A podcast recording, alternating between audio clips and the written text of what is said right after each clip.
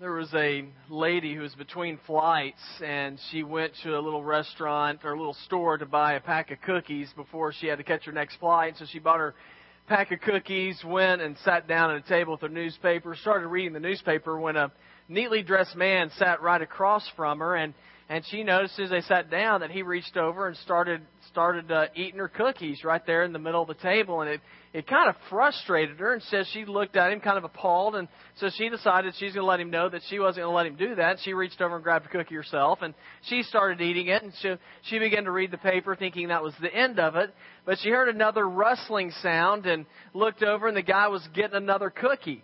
Now at this point, she's she's a little bit ticked off and miffed, and so she reached over and grabbed another cookie and just kind of glared at him and ate it, thinking that would intimidate him. And then as she lifted her paper up again, she heard him reaching over for the cookies. It was the last cookie in the pack. And so he grabbed it, he looked at her, he smiled, which really made her angry, and then he snapped it in half, gave her half of it, ate the other half, and walked off. Well, as she's sitting there brooding over this, she heard the airline call out her flight number, and so she got up, getting ready to go over, and she looked into her purse, saw her tickets in there, and underneath her ticket, she saw her whole pack of cookies that were unwrapped. Now, the entire time, she was eating somebody else's cookies, getting mad for no reason. Now, I tell you that story because we are going through the, the book of Jonah, and I think what we do is we look at Jonah, especially today in our passage of Scripture, is we see that Jonah made some wrong assumptions about God. And in this chapter, we see that Jonah gets irritated and frustrated at God when he really didn't have any right of getting frustrated at God like that. Now, today in our passage of Scripture, we're going to see Jonah's, or see what Jonah's wrong thinking was all about in his life. And it's really easy to look at Jonah and say, I can't, I can't believe Jonah did that. I can't believe that Jonah would act this way. But what I want us to see is that a lot of us can identify with Jonah. And I want us to make sure that we're not traveling down the same road that Jonah was on whenever he had wrong assumptions, wrong thinking about God. Because whenever we have wrong thinking about God, it actually becomes an obstacle between us and God, and it really hinders us in our growth, in our growing relationship with Him. And so if you have your Bible, I'd like you to turn with me to Jonah chapter 4, and we're going to look in verse number 1. It's the last chapter in the book of Jonah. And again, if you're if you haven't figured out where it is yet, it's page 783 in my Bible, and then you can go to the table of contents. But hopefully, by the time we're done with the series, you're going to figure it all out. So Jonah chapter 4, verse number 1. And as you might be looking there, I, I want to rehash what's been going on and give you guys an opportunity to show off just how well y'all have listened. All right, now here's the deal. We're going to rehash the story. Jonah was called by God to give a message of judgment to the city of Nineveh. All right, good job. All right, so he's supposed to go there and give the message of judgment to Nineveh. So when he gets the message, God tells him their wickedness has risen up before me. And he says, I'm going to wipe them out in 40 days. And you're to go tell the people that. Now, whenever Jonah did this or heard this, he did not do what God told him to do. Instead, he ran. He ran and got on a boat that was bound for the city of Tarshish. And God basically followed him. And he sent a great storm after Jonah. And it got so rough that the sailors grabbed Jonah and they threw him overboard. And Jonah ended up where? Yeah, okay, the, the belly of a fish, right? So he ends up, and, and some of y'all have been saying it's actually a whale. Actually, if you look in the Bible, it doesn't say whale, it says fish. So I just want to clarify that. But anyway, it's a big fish. Um, I, I don't know what kind of fish it was, but he ends up in the belly of a fish. Now, when that happens, it gets Jonah's attention, as I think it would get yours. And so he's in the middle of this fish, and he starts, he said, God, get me out of here. And God, if you'll get me out of this fish, I will do whatever it is you want me to do and God got him out of the fish. And so Jonah goes, he preaches to Nineveh the message of judgment, and something incredible happens. The people actually listen to the preacher. I mean, I'm, I'm, i read the story and I, I get excited about this. The people are paying attention, and they their lives change, and they they begin to follow God, and it's a great revival that takes place. It's everything a Christian dreams about being a part of And then we get to chapter 4 and we find out that through all this, Jonah has got a sorry spirit and attitude. He's ticked off at God, and he begins to think, I think God's been messing around with me this whole time. And so he's frustrated at God. Now, now, why did he have this bad attitude? Well, it came about because of wrong thinking. Because of wrong thinking about God. And that wrong thinking became an obstacle between him and God so that he could grow in that relationship with God. Now, what does wrong thinking lead to? What kind of obstacles does it put up in our lives? Well, whenever we have wrong thinking about God, it leads, first of all, to a mistrust of God. We get to a point where we just we don't trust God anymore. Now, if you look in chapter 4, verse number 1, it says, But Jonah was greatly displeased and became angry. He prayed to the Lord, Oh Lord, is this not what I said when I was still at home? That's why I was so quick to flee to Tarshish. I knew that you are a gracious and compassionate God, slow to anger and abounding in love, a God who relents from sending calamity. Now, O Lord, take away my life, for it's better for me to die than to live. But the Lord replied, Have you any right to be angry? Now we see the spirit of Jonah in the very first verse. Well, what's God done? God has He saved an entire city. I mean, He's getting ready to obliterate a city. And then they hear the message of God and they say, God, we're sorry. And God spares them. Now that's a great story right there. But if you look in verse number one, you see the reaction of Jonah. I mean, he's had a successful message right here, and it says that Jonah became, uh, he was greatly displeased and became angry. Now, why was he angry? Because he wanted to see God wipe somebody out. Now, this is, a, this is a guy who is, we would say, this is a follower of God. And I'm afraid a lot of people, when they think of followers of God, they think of Christians, they think they are people who are, can't wait for God to pull out the billy club and just start wiping people out. Now, this is who Jonah is right here. Jonah's a guy who wants to see him go down. Now, he has a reason. And the reason why is the Ninevites, and we said this before a couple of weeks ago, is they were a, a horrible nation. They were brutal. I mean, they were not a, a very sympathetic conqueror. When they came through Israel, they absolutely wiped it out. They took the people captive. They put them in captivity. They were there for 70 years. Um, whenever Nebuchadnezzar, the king of Babylon, came through town, he ended up destroying Solomon's temple. I mean, this is a big deal. And so all the Jewish people, the nation of Israel, hated the Ninevites. And so Jonah gets to preach this message of judgment and they hear the message of judgment, and they say, we're, we're, Jonah's right. We, have got to, we've got to get right with God. And they repent. And God is gracious to them. And this just absolutely gets all over Jonah. He wants to see him get destroyed. He's like, what in the world's going on here? And I believe what happened is that Jonah had a misconception of who God was.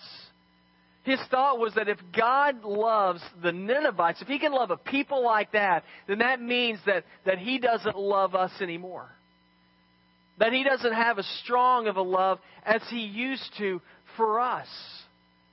Because how could God love us and love the Ninevites the same? I, I really think that he had this thought that God's love's like pie. And you know, if, if it's like pie and somebody gets a piece of pie, that means that there's less pie for you, right? Have y'all ever? Done? I know that I used to, whenever I was able to eat brownies and things like that. Um, I know that whenever the kids would come in, I love my kids. It's amazing how selfish that we can be. And I would, you know, I would sit there, my kids would start eating, and I'm, my mind, I'm thinking they better not get the corner pieces of the brownies, because if they take one of them, it's one less for me. Now that's how some people look at God's love if God loves somebody else and we think they're bad people, then that means that God can't love me as much. So there's a frustration there for Jonah. I think another part of the frustration why he's displeased and angry is because he gave a message and said, 40 days you're going to be destroyed. And 40 days passes and guess what? Nothing happens. Now for a prophet of God, this is a real problem. It's a problem because you know what the job description of a prophet is? He is to be 100% right 100% of the time. And if he's not, then he is considered a false prophet.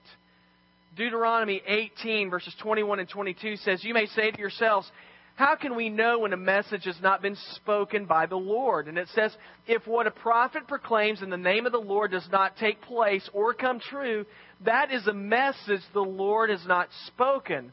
The prophet has spoken presumptuously. Do not be afraid of him. So that's what's happened to Jonah here. His message isn't coming true. And if you look earlier in Deuteronomy 18, it says a false prophet is to be put to death. Now, can you understand why Jonah might be a little displeased and angry now? I mean, I, I look at that and I think, yeah, it, it looks like that God is kind of, you know, God, God's like, so it's, it's hosed him here. I mean, he's in trouble. What's going on there? But Jonah's vision was limited and his focus was just on himself. And because of that, everything around him was clouded as to what God was trying to do. And you know, whenever we become so self centered and so focused on ourselves, sometimes we can't see the big picture of God moving. Let me try to give an example. I, I heard a story about a grandfather that had some grandchildren that liked to pull tricks on him. And the granddad was taking a nap on the couch one Sunday afternoon, and he had a had a big beard and mustache. And so the grandkids are a little bit older. They said, "Let's let's uh, let's just sort of mess with granddad a little bit." So they got some Limburger cheese which is, you know, that's a real stinky cheese. And so they got Limburger cheese. They went over and they just sort of rubbed a little bit of it in his mustache. Now, as he's laying there after a while, he begins to stir a little bit because he's smelling something. And he wakes up and he's like, golly, he this place stinks. And the grandkids are like, yeah, man, it does. It smells bad. Maybe you need to go to another room. And so the granddad gets up and he goes into the kitchen and he smells. He's like, "Yeah, it, man, it still stinks in here." And he and he goes outside and the grandkids are following him. He goes outside and he's smelling, trying to get some fresh air. He's like, "Oh my gosh, the whole world stinks." Now, now, did the whole world stink? No, no, the whole world didn't stink, but but because of of his limited viewpoint, because he had a little bit of that Limburger cheese in his mustache, as it it messed up his perception of everything else around him. And for, for Jonah, the Limburger cheese in his mustache was that God was gracious to a people he didn't th- think deserved it.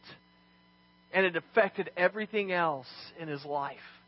And he became bitter and he became angry. And his attitude towards God was wrong.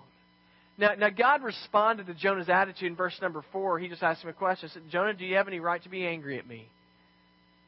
Now, looking from Jonah's point of view, he'd say, yeah. Now, looking from God's point of view, no. God, God is creator God. He made the Ninevites just like he made the Jewish people. He had the ability and the wisdom to do as he chose. Matter of fact, God had given a message of grace to the Israelites years before, and yet they were still living in rebellion. And yet the Ninevites, at least they had repented at this point. I mean, they were responding to the message. Now, whenever you read the New Testament, what you discover is that, you know, that when God came here, God didn't come here just looking for all the good people. You know, God didn't just come here and say, all the people that are in the building on 574 Rimer Pond Road, those are the good people, and everybody else, I don't care anything about them. Jesus said that He came for all people. As a matter of fact, he said in Mark 2:17, "It's not the healthy who need a doctor, but the sick. And I've not come to call the righteous, but sinners."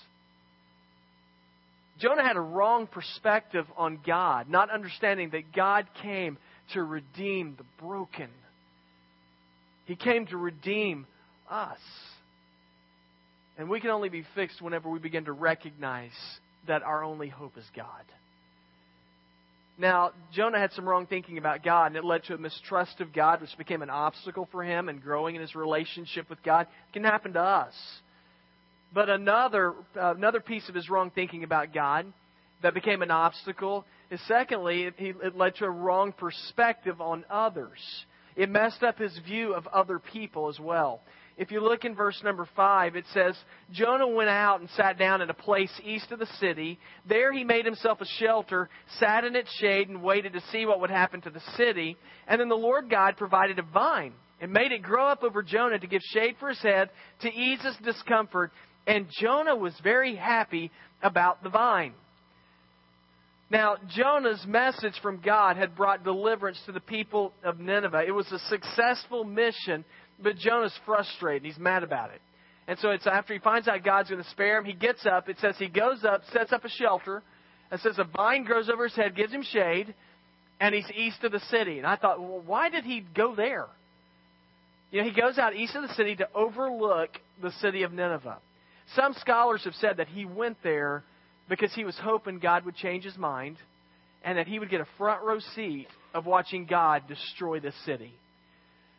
And I thought, man, what a horrible picture of a guy who is a follower of God. And I thought, man, I do not want us, I don't want our church to ever be like that, where we are looking for God to pour out his wrath on some people that we just don't like or agree with.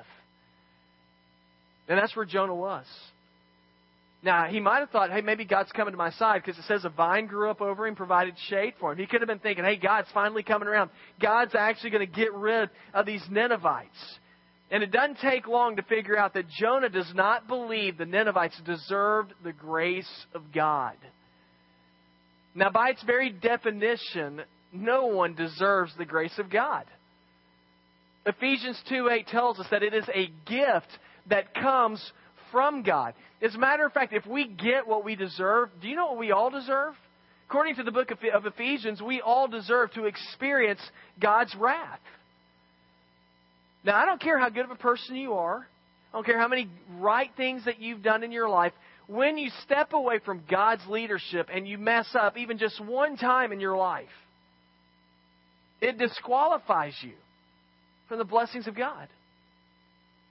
In James 2:10 it says for whoever keeps the whole law and yet stumbles at just one point is guilty of breaking all of it. The Bible clearly says that we have all sinned against God and done things that are displeasing to his will. So you know what the only hope we have in life is? It's grace. The only hope that we have to experience a touch from God is if God chooses to be gracious to us. Now, Jonah had wrong thinking about other people. He thought that only his people deserved God's grace. He thought only the Jewish people did. And that everybody else is like, hey, you guys don't deserve anything. We're special. If you look in the Bible, you, dis- you discover that the only reason why that God chose the Jewish people was because it wasn't because that they were greater than everybody else. It's because of God's grace. Because God chose to. Deuteronomy 7 says, The Lord did not set his affection on you and choose you because you were more numerous than other peoples or the greatest. It says, You're actually the fewest of all peoples. But it was because the Lord loved you and kept the oath he swore to your forefathers that he brought you out with a mighty hand and redeemed you from the land of slavery, from the power of Pharaoh, king of Egypt. God moved with the Jewish people because of his grace. And Jonah's duty and our duty is to share with other people the grace of God that we've received, that they also get to receive. Guys, it's our job to share with people that God loves them. And you don't, you don't even have to like them. It is God's will for people to experience the hope and the message of a transformed life. I believe Jonah was at a point where he did not believe that God's grace could change the Ninevites. They were so bad, they were uh, beyond God's reach. But did you know that when God touches a life, he will change it? Do you understand that it is impossible to come into the contact with the God who created this world and not be changed. It is impossible.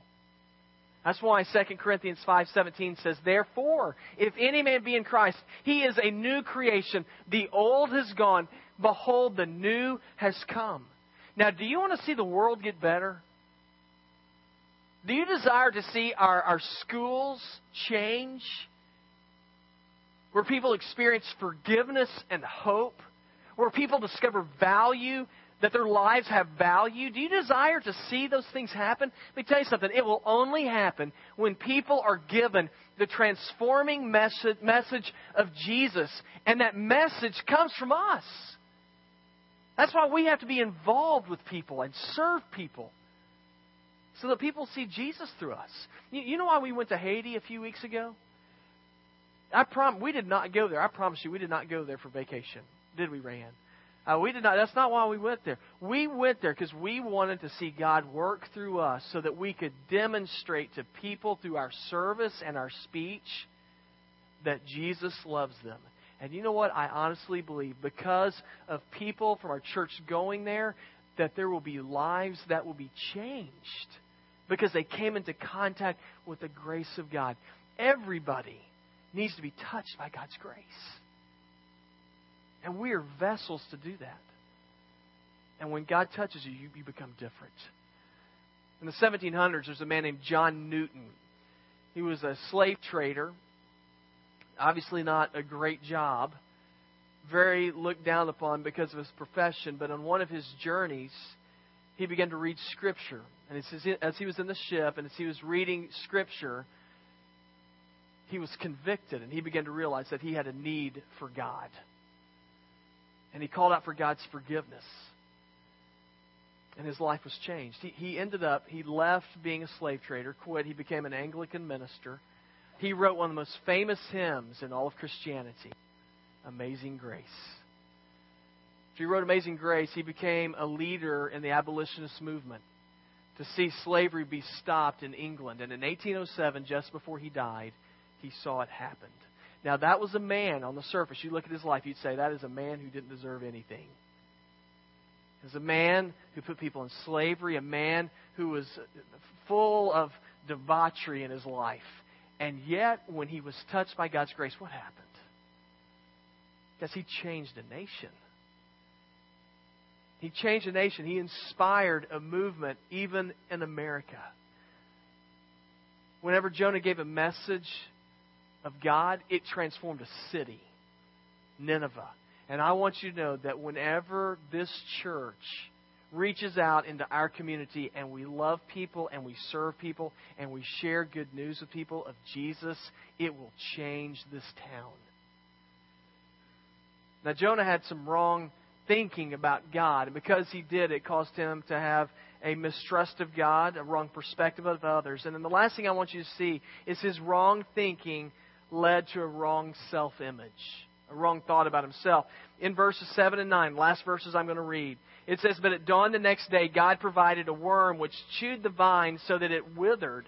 And when the sun rose, God provided a scorching east wind, and the sun blazed on Jonah's head so that he grew faint. He wanted to die and said, It'd be better for me to die than to live. But God said to Jonah, Do you have a right to be angry about the vine? He said, I do. I'm angry enough to die. Now, this verse, I just think Jonah's a dramatic guy here. Uh, Jonah is, uh, it's so interesting to me. He gets a vine growing over his head. And whenever a worm, God puts him in his place, a worm chews through it, and he has no shade anymore. Okay, Jonah, when this happens, and you have to remember, I mean, on, in his favor, it is in Iraq, which is probably about 130 degrees temperature, you know. It's hot. And the, the vine goes away. He says, God, kill me. It's so hot. Uh, those of us in South Carolina, we I think we understand this. This past summer, a lot of times, you know, we're just sitting there saying, "God, just take me now." Uh, it's so warm. But isn't it interesting? You got to see the contrast here. Jonah is ticked off because of a vine. Vine gets destroyed, and he's mad at God. And says, "Kill me." Over 200,000 people are getting ready to get destroyed by God, and because they don't, Jonah gets mad. Now, does that make any sense to y'all? Jonah's, Jonah's perspective was absolutely screwed up whenever he looked at the vine and people. You know what? That happens to a lot of us sometimes. We become so caught up in our daily comforts that we get ticked off when the air conditioning goes out, when cable goes out, when the phone goes out. And there is a world that is dying and going to hell right now and we don't think a thing about it. When we were in Haiti, I looked around, I thought of all the things that I gripe about. And we went there, and I saw people who were destitute, who were hungry for just anything to give them hope. And I thought, man, how many times have I gotten frustrated at little pieces of garbage and junk in my life that I didn't have, and yet I didn't care if people were starving to death without hearing a message of hope. You know, everything that I've got and everything that you've got, including the air you breathe, it comes as a gracious gift from God. We're told in James 1:17, every good and perfect gift is from above, coming down from the Father of heavenly lights, who does not change like the shifting shadows. You know, so many times I think that the world revolves around me and my desires and wants. And Jonah was at that place. And this may be a shocker to you. Did you know this world does not revolve around you? Did you know that? It revolves around my wife. No, it revolves around, this world revolves around God. We are not here for our own wants and desires. We are here to see the wants and the desires of Jesus Christ be fulfilled. Now, Jonah said, God said, Jonah, do you have a right to complain? And once again, Jonah, in his arrogance, just like me, you better believe it. And you know, we, we don't have a we don't have a reason to complain and gripe at God. You know, did you know that you don't belong to, if you're a follower of Jesus, you don't belong to yourself anymore. You were owned by God. 1 Corinthians 7:23 says you were bought at a price. Do not become slaves of men. Jesus Christ died as a ransom on the cross that you might have freedom. You don't belong to yourself anymore. Your rights that you don't have rights anymore. Now the good news, that sounds scary, but the good news now, Jesus isn't here to destroy us. He's here to give us freedom. Let me close with just one, one brief story. Guy named Bruce Larson is a minister, and he also does a lot of counseling with people. He talked about when he lived in New York City. He said there'd be people who'd come to talk to him and just really struggle about, about surrendering their lives to Christ. They're just saying, I'm going I'm to I'm to go all in with Jesus. They'd struggle with that.